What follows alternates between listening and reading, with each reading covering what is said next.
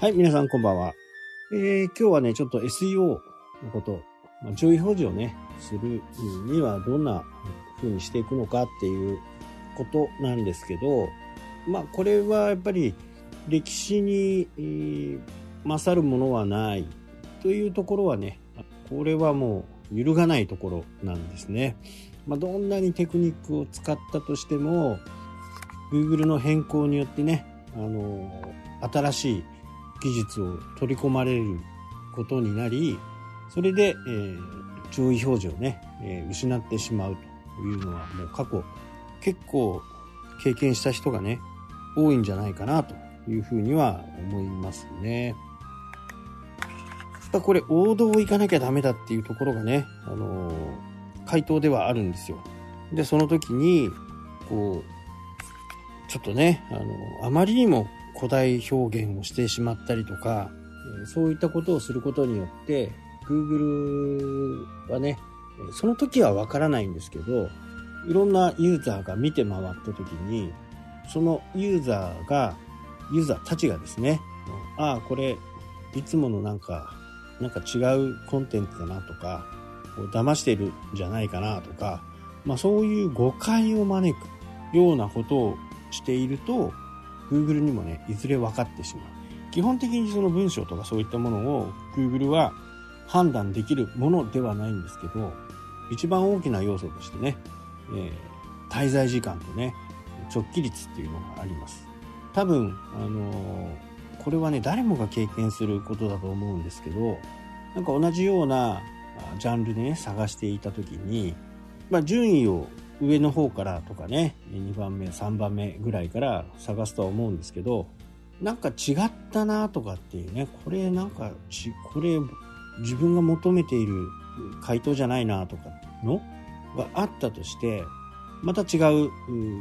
ページ、違うキーワードにクエリをね、えー、変えて検索すると、なんかいっつもこの人のところ来るなみたいなね、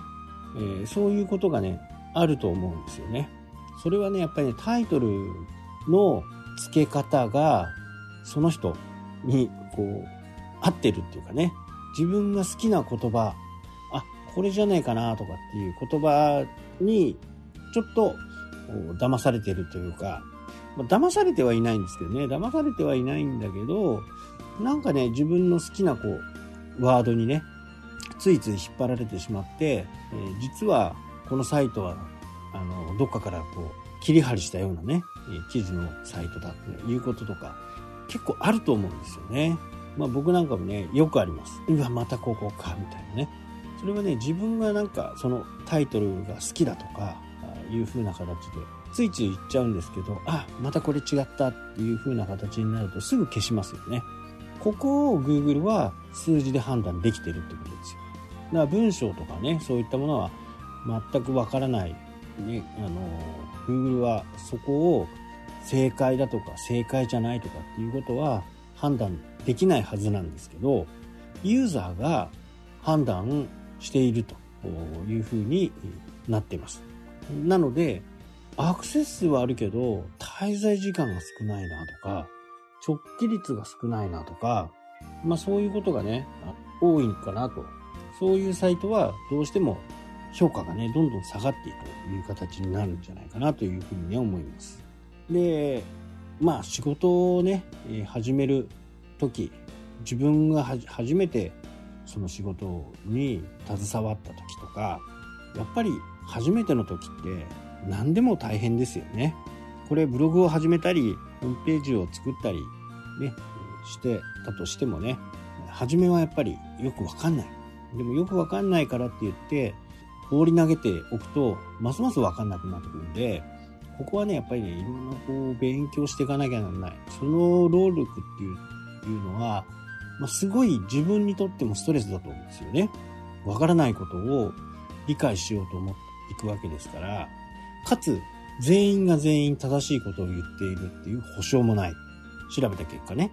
だからここにはね、本当に経験値が必要になってくるわけですよ。まあ、例え話で言うと、例えば僕がね、最高、もう、世界に一つと言ってもいいぐらいの素晴らしいラーメンを作ったと。で、そこにはいろんな技術が入ってね、もう知り合いからね、もう大絶賛されると。で、これで仕事終わらないですよね。うん、作ることも仕事だし、美味しくできること。あとは、まあ重要なのは原価ですよね。商売なんでね。1000円の、例えば1000円のラーメンで、1食あたり1500円の原価がかかっているラーメンがあったとするならば、それは一般的に考えて売れますよね。他が200円、300円の原価でやってるわけですから、原価が150倍、ね、150%高いわけですからね。あの、美味しくて当然。こうなるわけですよね。でも、売れば売っただけマイナスになると。ね、10杯売ったら5000円のマイナスになるわけですよ。まあ、作るだけはね、えー、それを原価を抑えて美味しく、いろんな工夫をまた考えて、まあ、300円になった、200円になったとかね、えー、そうなって初めて商売ってうまくいくんですけど、ただ、日本、まあ、世界、ね、最高のラーメンができたとしても、そのラーメンをね、食べてもらって、本当に美味しいね、いうふうに言ってもらって、初めて商売が成り立っていくわけですよね。なので、食べてもらう、お金を払って、最初に食べてもらうっていうところからスタートする。なので、ラーメンが美味しく、美味しく安いラーメン、まあ、原価が低いラーメンをね、えー、作ったとしても、それでは商売はうまくいかない。ましてやこの時代ですからね、頑固親父がいてね、ラーメンの食べ方一つ一つにね、注文をつけてくるようなところであれば、ますます人は来ないですよね。なので、そのラーメンを食べてもらうための次の施策が必要になってくるわけですよね。まあ、誰かに食べてもらう。ということになると、これ宣伝が必要になってくるわけですよね。で、宣伝にはね、お金がかかったり、します。最高のラーメンを作ったとしても、誰にも食べてもらえないラーメンであれば、正直意味がない。で、やった意味がないということになりますよね。まあ、いろんな人に食べてもらう。そうして、いろんな人が勝手にレビューをしてもらう。レコメンドしてもらう。そういうことが必要だということですよね。